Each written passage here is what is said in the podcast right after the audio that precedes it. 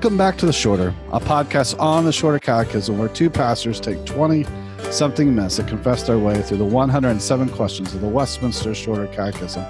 I'm your host, Tommy Park, and I'm joined by my co host, Stephen Spinnenweber. Howdy. Well, today is the day that you've all been waiting for. It is November 3rd, 2020, the day of our interview with Randy Greenwald of Covenant Presbyterian Church in Oviedo, Florida. So, uh, Randy, you, you've been on the podcast before. You are a glutton for punishment, and you are back again. Yeah, yeah, I could go many directions with that. It's uh, it's a joy, though. I mean, um, because especially the you know what we get to talk about, and that really is a, a joy to me. But yeah, it is like taking an oral final exam of some kind. So there is that aspect to it.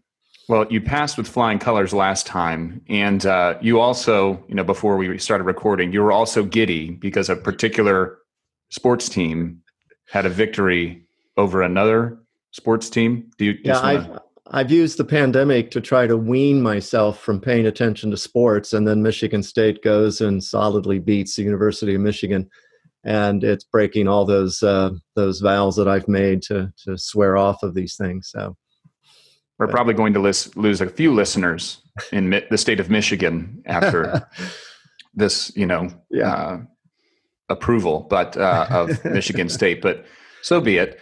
Um, I mean, well, we wouldn't want to point out that they have beaten Michigan nine out of the past 13 years. We probably wouldn't want to point that out either.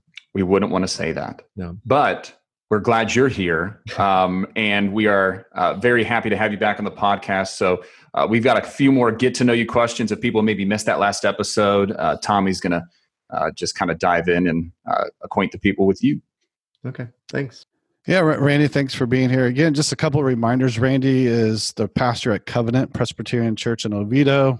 Uh, he just recently released a book, Something Worth Living For, on the Shorter Catechism uh, we'll put in our show notes. That's the interview that we previously did with Randy about his book. And so we would strongly encourage you to go back and listen to that and strongly encourage you to buy a, buy a copy for Christmas, one for you and one for a neighbor. So, Randy, uh, since we did have that interview, you know, we can keep these get to know you questions a little briefer. Hopefully, people will go back and listen to the the ones we did about a month ago. But mm-hmm. you know, briefly introduce us um, of yourself, uh, where you're from, and a little bit of your spiritual history.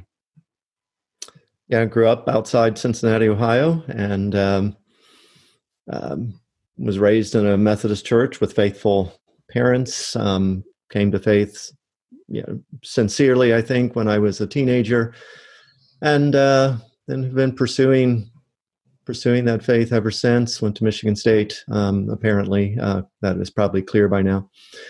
Um, and uh, taught for a few years. Then went to Covenant Seminary. Pastored in Bradenton, Florida, on Florida's Gulf Coast for 25 years, and then been here in Oviedo, Florida, outside Orlando for the past 10 years. So I've been been a pastor for 35 years, but I really don't feel that old.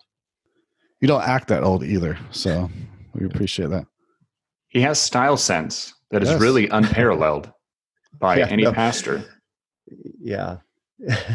go onto the website. Just go on Covenant Covenant's website, and uh, on there you will find on the staff page that Randy can rock some Birkenstocks and Birkin socks. Birkenstocks so, and socks. Is there a story behind that?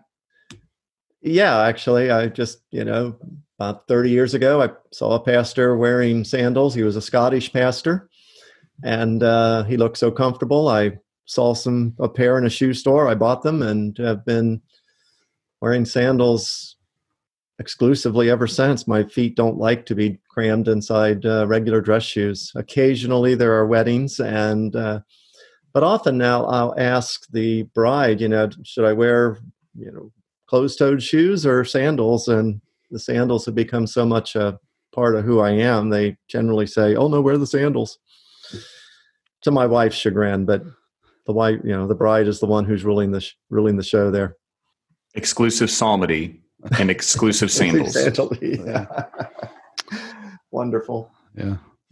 Well, Randy, uh, since this is a, a, podcast not on footwear but on the shorter catechism, um, when were you first introduced to the shorter catechism?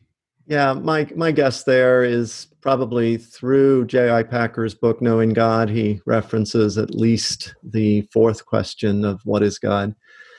Um, but again, I can't really recall then when I actually sat down to read the whole thing and take it all in. And then instead of asking, because we're going to talk about your favorite, that's why you're here yeah. today, question 38. So, what, instead of that question, because uh, you're going to talk about it for a little bit here, what advice would you give to our listeners about uh, engaging the shorter catechism, uh, either for the first time or maybe if it's an uh, wiser older yeah. saint kind of re getting into it?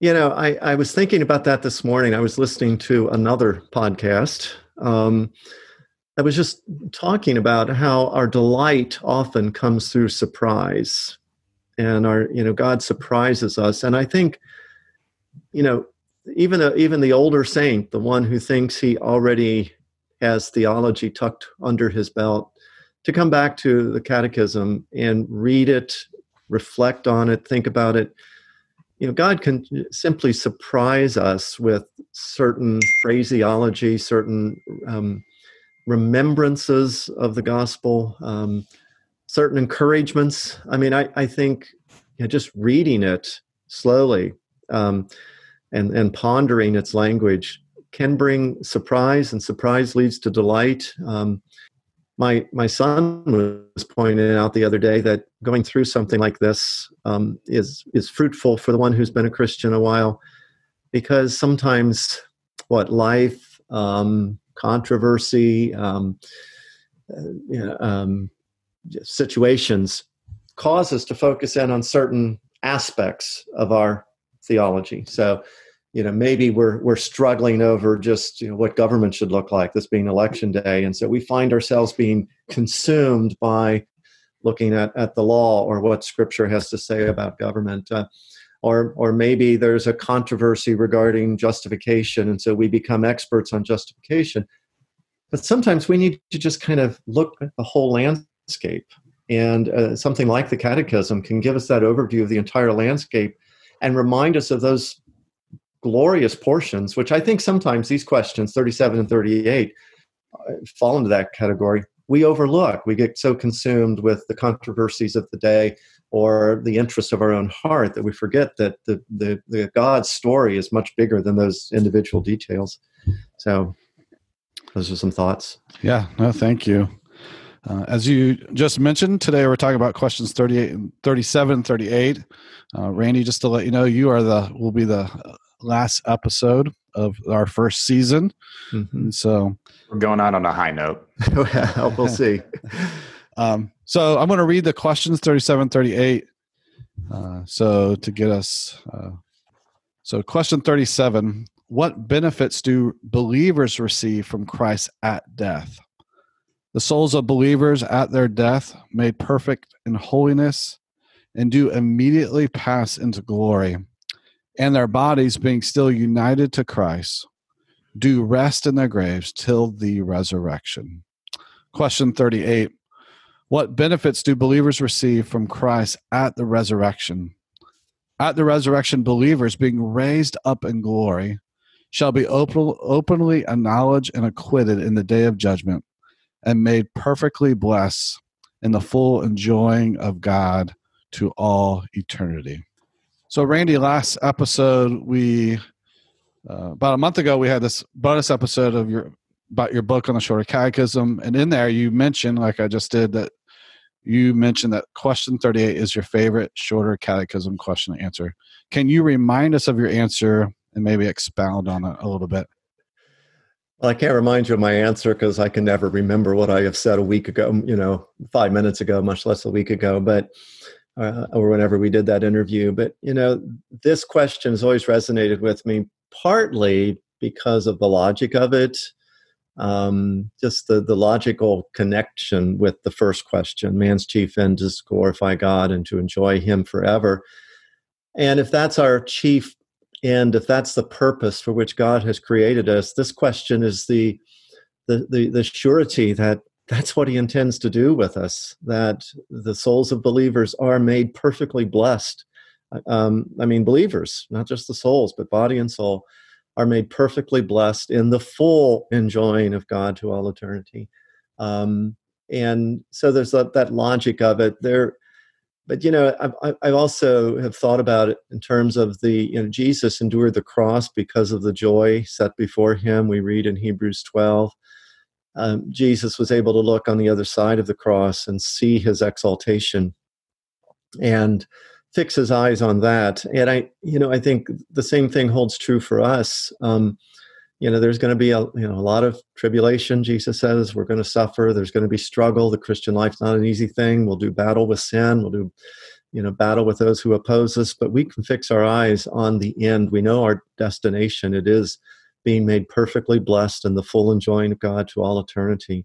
Uh, there is a rest, in other words, that yet awaits the people of God. Uh, and that you know to me this gives flesh to that rest. It is a, a just an overabundance of a fullness and joy in the presence of god for all eternity which i think fixing our eyes on that enables us to put everything else that we struggle with in perspective. There'll come a time when those things can be laid down and we don't struggle anymore um, and we find our rest in god's presence. So the promise of it, the hope of it, the richness of it, that's why it stands out to me. And with questions 37 and 38, we have blessings um, both at our death and when Christ comes back. Sometimes when Christians talk about dying and their souls going into heaven, they act like that's the end of the story. But what 37 and 38 together do is that there's good news, there's a prelude of good news, and then there's the the the full song of, of God's good news. So for question 37, we're kind of talking about the prelude, the right. benefits that we receive at death. And the catechism tells us, Randy, that it's one of the you know benefits is that the souls of believers immediately pass into glory. And when they pass into glory, what do we believe is going on there? Um, there are some, you know, Christians or there's some people who profess that we go into soul sleep or maybe we go into purgatory, right? What happens to the souls of believers at death and what are they doing in glory, if anything? I don't know if you're going to be happy with my answer. And so I know that uh, Tommy is a master at editing. So one of my what, the, one of the most helpful answers I think in theology is the little three word answer I don't know. And the reason I want to answer it this way is I don't think that I think this is one of the areas where scripture does not give us all the answers that we might want to have. Um, we are an insatiably curious people. And when we are not given all the data, all the data, all the details that we want, we tend to fill in the gaps and fill in the blanks uh, with our very fertile imagination.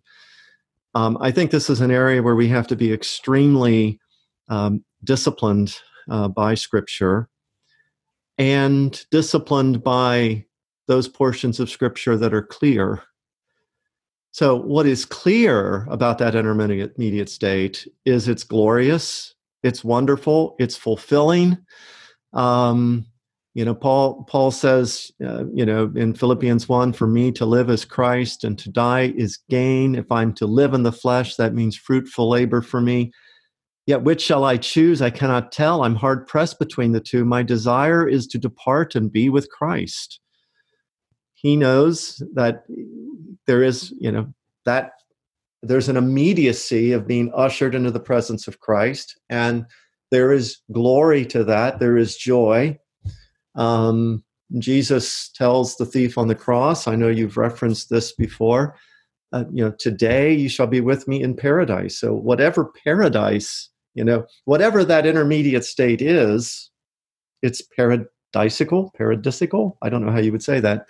Works for me. Um, you know, so there's a glory to it. There's a wonderful to it, a wonderfulness to it. But it's not the end, as you say. You know, it's a wonderful thing, but there are there are blessings yet to be received um, but I think the other thing we have to say, you know, I can't say exactly what we're doing in that intermediate state.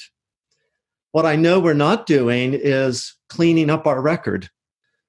Uh, you know, it's we're not, um, you know, it's not purgatory. It's not a place where we have a little bit extra time to do some extra good works to earn our way into heaven. Um, there is nothing that I can see in Scripture that that articulates that idea that we live once and we die, um, and the you know the the, the the, the direction of our souls and bodies from that are, are determined at that point of death. So it's you know um, which is then to remind us that death is the end, um, and so there's certainly an urgency in our or should be an urgency. And you know i confess as a pastor i don't always bear this urgency in my preaching but there's an urgency to remind people that there is a determination of to you know repent come to faith in christ. And this is this is something that needs to happen prior to one's death. So like that's a long way of saying i don't know. But what we do know it's going to be great. Yes. And I, I think that's what a lot of people want to hear because there's all sorts of, you know, oh, the intermediate state that it's it's a purgatory of types, or there's sort of this holding tank before we get to heaven. And no, we immediately pass into glory and our souls are in the presence of Christ. But as a part of this intermediate state, which we really shouldn't understand as like a, you know, an intermediate state, like a place, as it were, like, you know, a, a, sort of a lily pad before you get to heaven, not that kind of a state, but this period of time.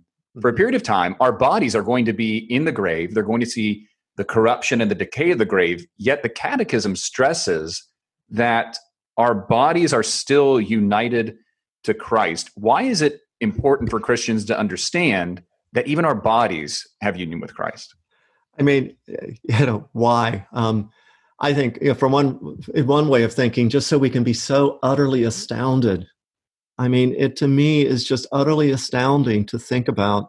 There is still value to that body.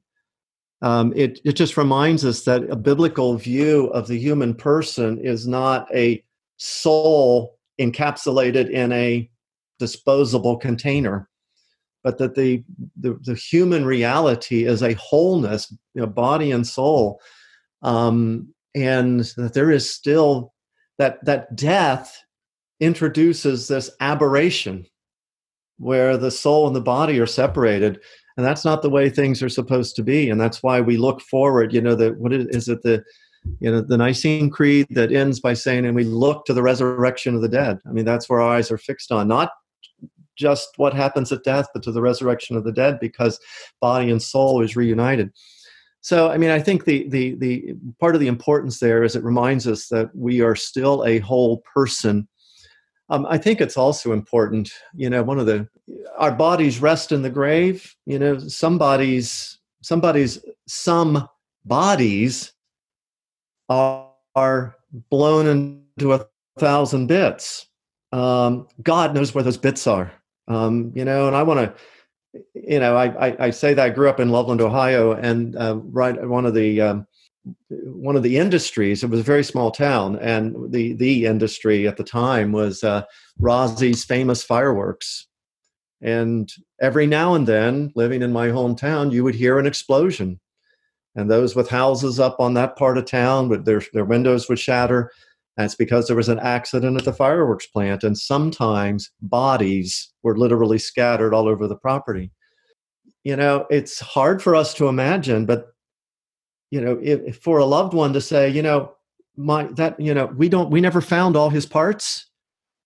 God knows where they are, and God will raise them him up at the last day. I think there's a there's a there's a value to that, and then there's just the the reminder that we're to treat the body with respect you know and i yeah i know christians differ on the question of cremation. You know one friend of mine said the difference between burial and cremation is the rate of oxidation. You can play with that a while.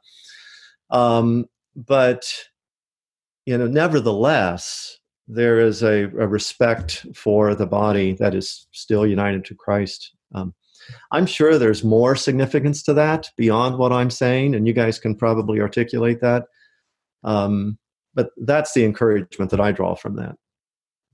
Jesus, you know, Jesus says that uh, if the Father knows the hairs in our head, we can't turn one gray. Then that same knowledge actually extends even to our bodies when they are committed to the ground. And I think that just shows that the care of God extends both into life and death um, for the for the believer. So, yeah, I didn't. So those those fireworks, um, man. Well, look, there's cash value. You have confirmation. Um, the, the, those bodies will be reconstituted one day. Um, so, Randy, question 38 tells us. So we we go from the prelude to you know the the consummation of all things, mm-hmm. and we see that there will be a resurrection of believers. The Catechism says. Does this deny the resurrection of unbelievers? You know, should we expect those who die in their unbelief to stay dead or should we anticipate a resurrection of all people? And if so, what will be the difference, you know, uh, with that? Yeah. Yeah. I mean, I think, you know, um, there's a lot of negatives in the question. Does it deny? Um, no, it does not deny. so, you know, um, there's a resurrection of both the believers and unbelievers. Um, I find it interesting, however, this being a podcast on the shorter catechism, that the shorter catechism does not take a lot of time to to address that subject, and it's a fascinating observation for me. Um, the shorter catechism does remind us that every sin deserves God's wrath and curse, uh, both in this life and in that which is to come. Um, that you know, is a is an implicit acknowledgement that in the life to come there will be judgment. Um, and so the soul, you know, the, the you know, uh, believers are raised up to glory, unbelievers raised up to condemnation and wrath and curse. Um, and you know, so that yes, our um, within our Presbyterian circles, we hold to the shorter catechism as well as the larger catechism and the Confession of Faith, both of which have far more to say about that subject. And it's, you know, it's it's a frightening prospect. But as I think about the shorter catechism, there is a comfort for the believer as well that um, you know the, the you know the, the you know our God is infinite, eternal, and unchangeable in His justice and there will be those who um, guilty of, of, of atrocities against us and against God's people who may in this life uh, seem to prosper. Psalm 73 is so rich with that, with the psalmist saying, How come these guys are healthy and rich and famous and prospering? Um, but you know, then he says he entered the, the sanctuary of God and was made aware of their fate. And realize that this infinite, eternal, unchangeable God of justice will, the end will be just.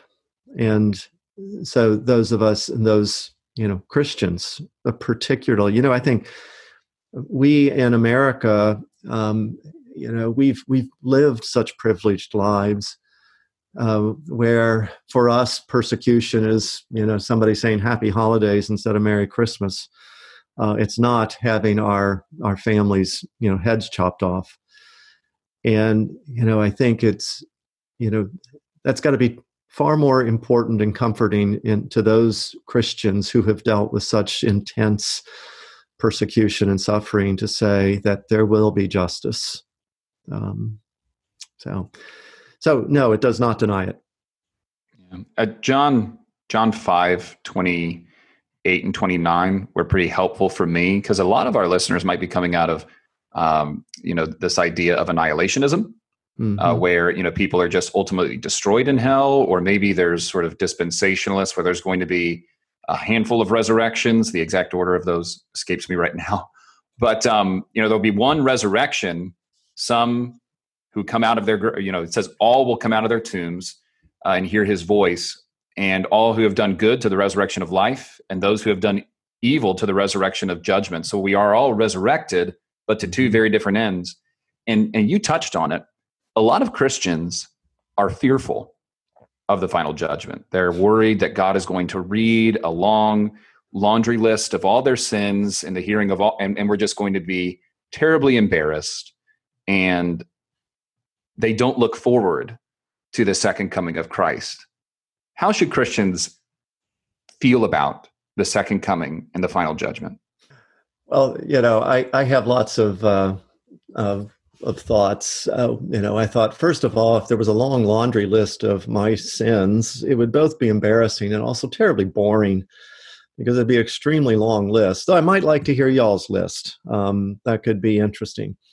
But um, should we should we fear that? Oh man, uh, we we should look forward to that as the most remarkable, surprising, um, positive, um, hopeful thing of all. And why do I say that? I say it because of its close and intimate relationship to our uh, doctrine of justification. You know, justification uh, is that act by which God declares us not guilty. You know, we in our justification we have complete pardon for all our sin. Um, you guys are talking about that. Um, you're touching upon, but that's a legal declaration. So, if I am declared righteous by God and pardoned for all my sin through the righteousness of Christ and his death and resurrection, what have I yet to fear? Um, there can't be anything yet to fear. Uh, I, now, this may be getting off into my own speculation, but the you know the book of Revelation does talk about you know books being opened, and this is what you know people get anxious about. And so there's Randy Greenwald's name and a judge will look at that you know he'll look up and say not guilty uh, because what's written in there is not my works but the righteousness of christ our justification is is for the righteousness of christ alone. My record his record is imputed to my, me. It becomes my record. So the judge opens up the book looks and sees that i was perfect. If anything at that judgment i want to protest and say no i wasn't. And we sort of get a feel for that in matthew 25 verses where you know when did we you know visit the visit him in prison? When did we feed the hungry? You know um, it's a surprise. It's a, it's just a shock. Not guilty. That's what we that's what we hear at the last judgment. And uh, yeah so to me should it should it be some you know you um you know I, I know that early in an earlier podcast you spoke about the order of salvation and you made reference to romans 8 and you know the, the the the the clear tie there that those whom he called he also justified and those whom he justified he glorified. Um, what we are what we're talking about here is glorification right? The entering into the glory of god and entering into his presence. Those whom he justified he glorified.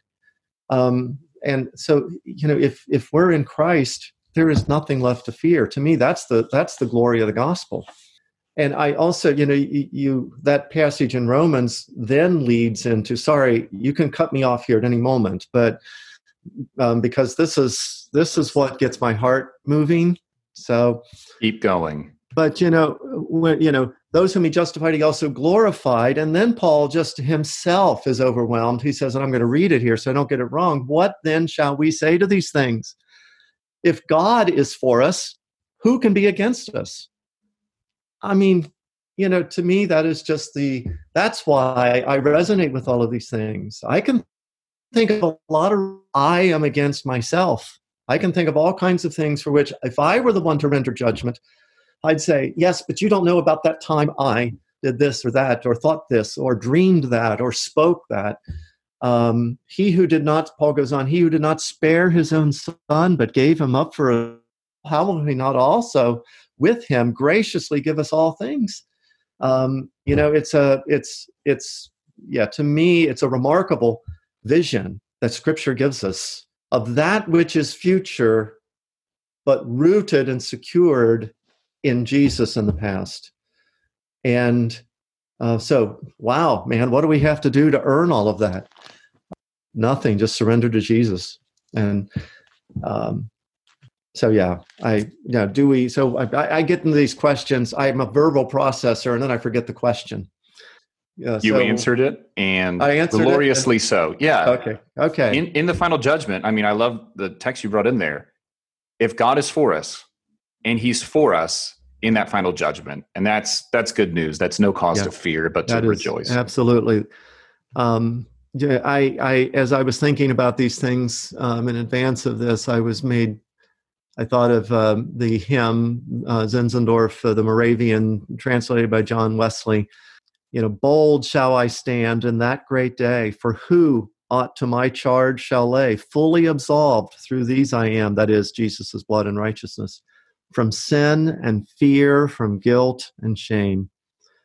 Um, I mean, I could go on. It's this whole hymn is you know oh let the dead now hear thy voice now bid thy banished ones rejoice their beauty this their glorious dress jesus thy blood and righteousness. And the point there is that it's it's his blood and his righteousness that we bear that we wear. Um, and you know that's you know that's settled.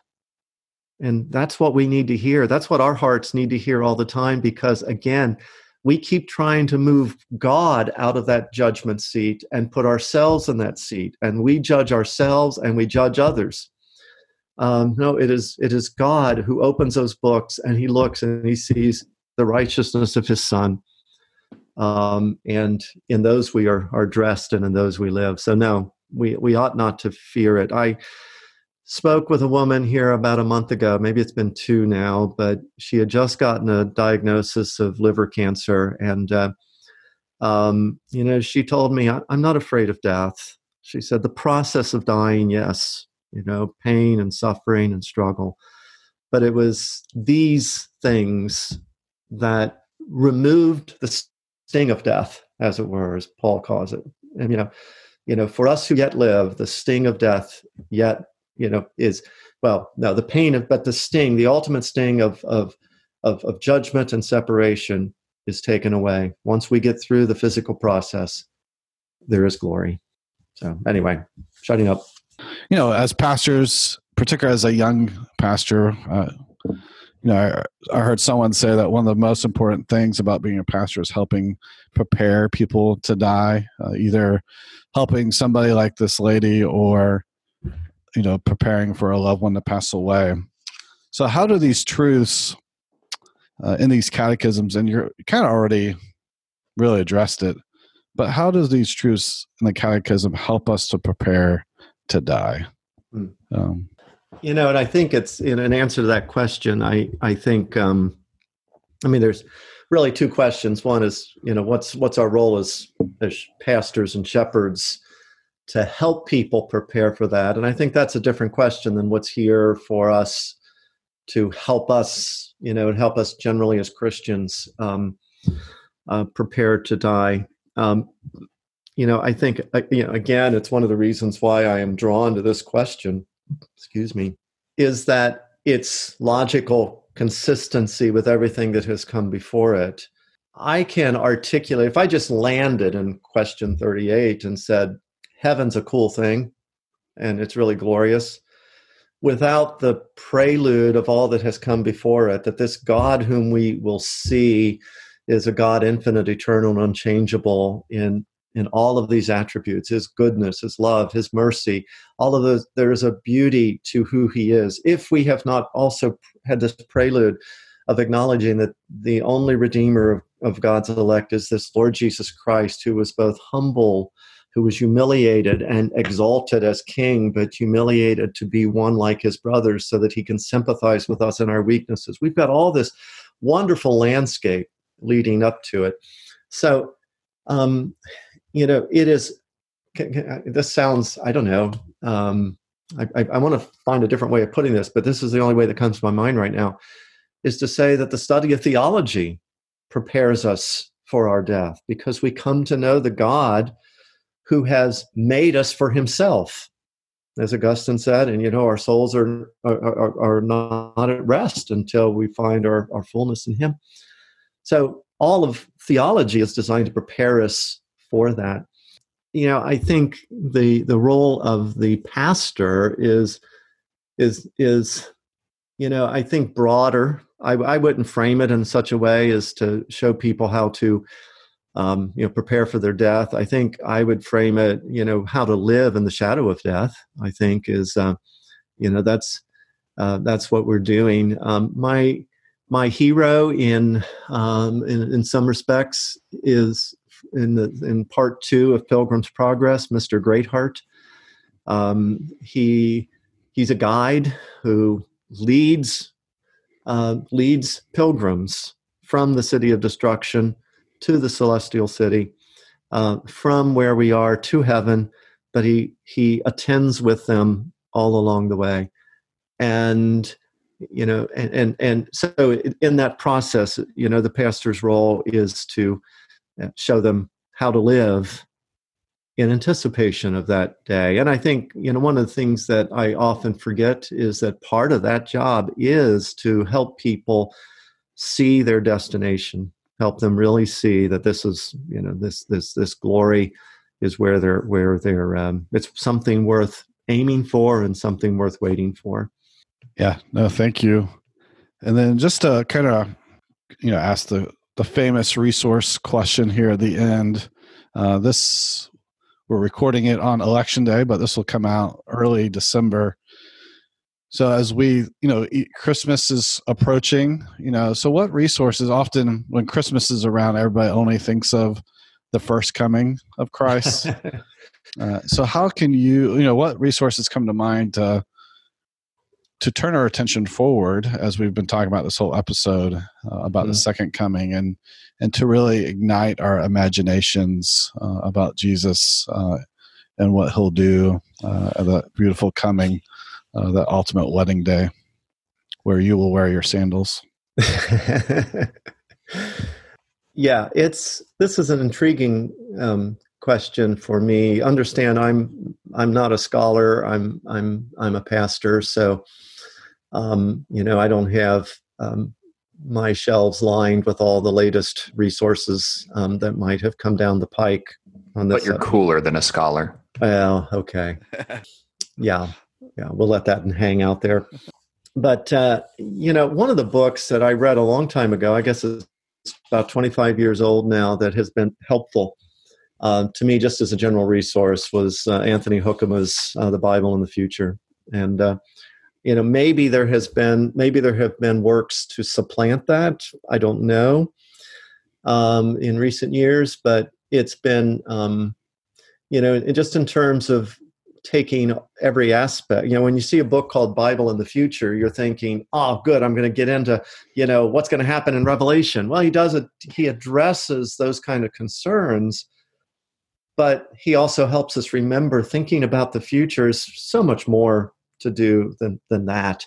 You know there is the the things we've been talking about the day, today that that are encompassed there and worth thinking about. So he does address those things to some degree. Um, you know can i give an anti um, resource in a sense you know to encourage people to avoid like the plague anything that says i went to heaven and i came back and here's what i saw you know i there's just so much um, the the, the human imagination, as I mentioned before, is so fruitful that it will take the tiniest seed of information and and um, and and expand upon it and um, and, and create grand vistas that may or may not be true to Scripture. You know, try. You know, I, I just want to encourage us not to try to fill in the gaps with anything that is um, speculative. Uh, the um, you know for a, for something that I I love to read occasionally and just to be remembered, reminded of what delight um, and glory is. Uh, C.S. Lewis's The Weight of Glory. Um, very readable. He it was a it was a, a sermon basically that he gave, and um, um, it's there's some profundity there, and uh, there's been um, recently um, lots of debate, kind of back and forth in terms of to what to what degree is the essence of eternity physical, new heavens and new earth, and to what degree is the essence of eternity spiritual, that is the beatific vision, the vision of God and His glory. And so there's a there's a, there are a number of works out there that are kind of wrestling with that issue. But I found Michael Allen's "Grounded in Heaven" to be um, a wonderful reminder that the ultimate goal is Jesus. The ultimate goal is glory, is, is God, and um, to make sure that we do not lose sight of of Him in the um, in the in the process. And then I think I may have said at the last episode that I have trouble with the Puritans. I have trouble reading the Puritans, and so I don't often recommend Puritans. But as I started thinking about this question, I just kept thinking of Puritan after Puritan because they're, you know, for a couple of reasons.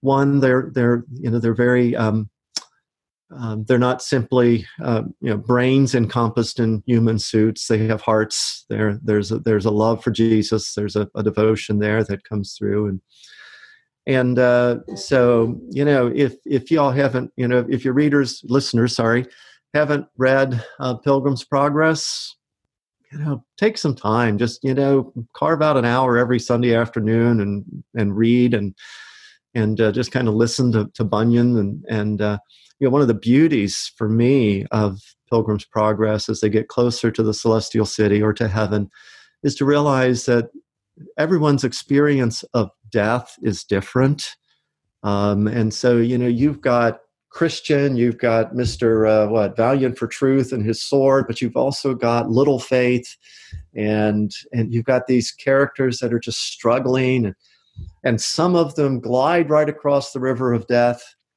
Others get out in the middle and they feel like they're drowning, but all make it. And um, so there's just beautiful imagery there that I think is extremely helpful. You know, uh, John Owen, um, uh, you know, is uh, is a Puritan um, who's very, you know, all of these guys wrote without editors, um, so they go on and on and on and on and on. So it is like often mining for gold but I don't know. I've never mined for real gold, but I figure if I were mining for gold, when I found the gold, I'd be kind of happy.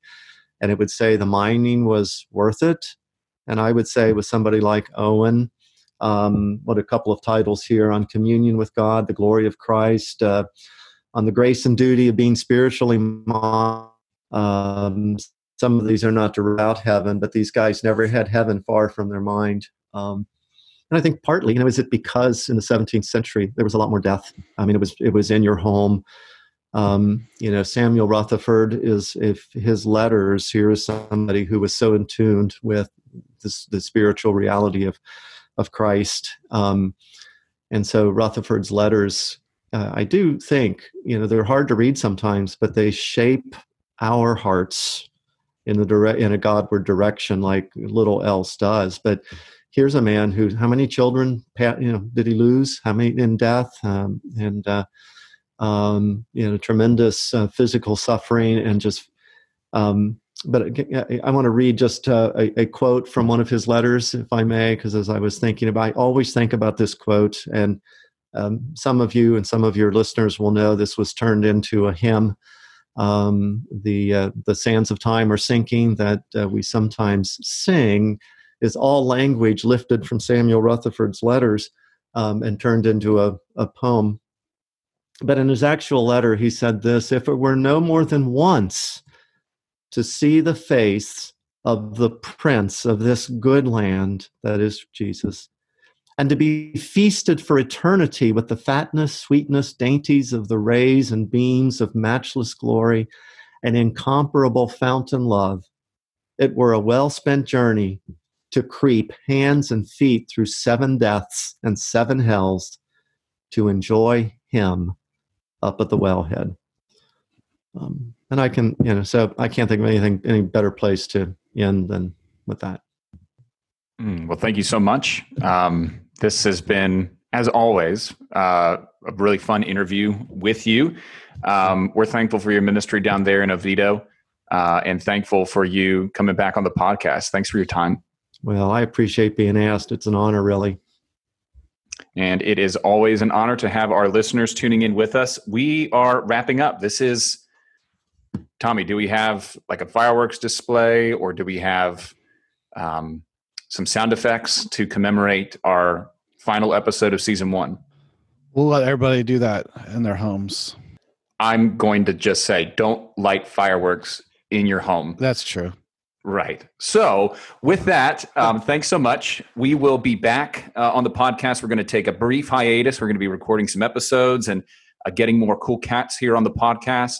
So, thanks so much again for uh, marching through the catechism with us, questions 1 through 38. We look forward to seeing you at 39. Till then, keep it short. What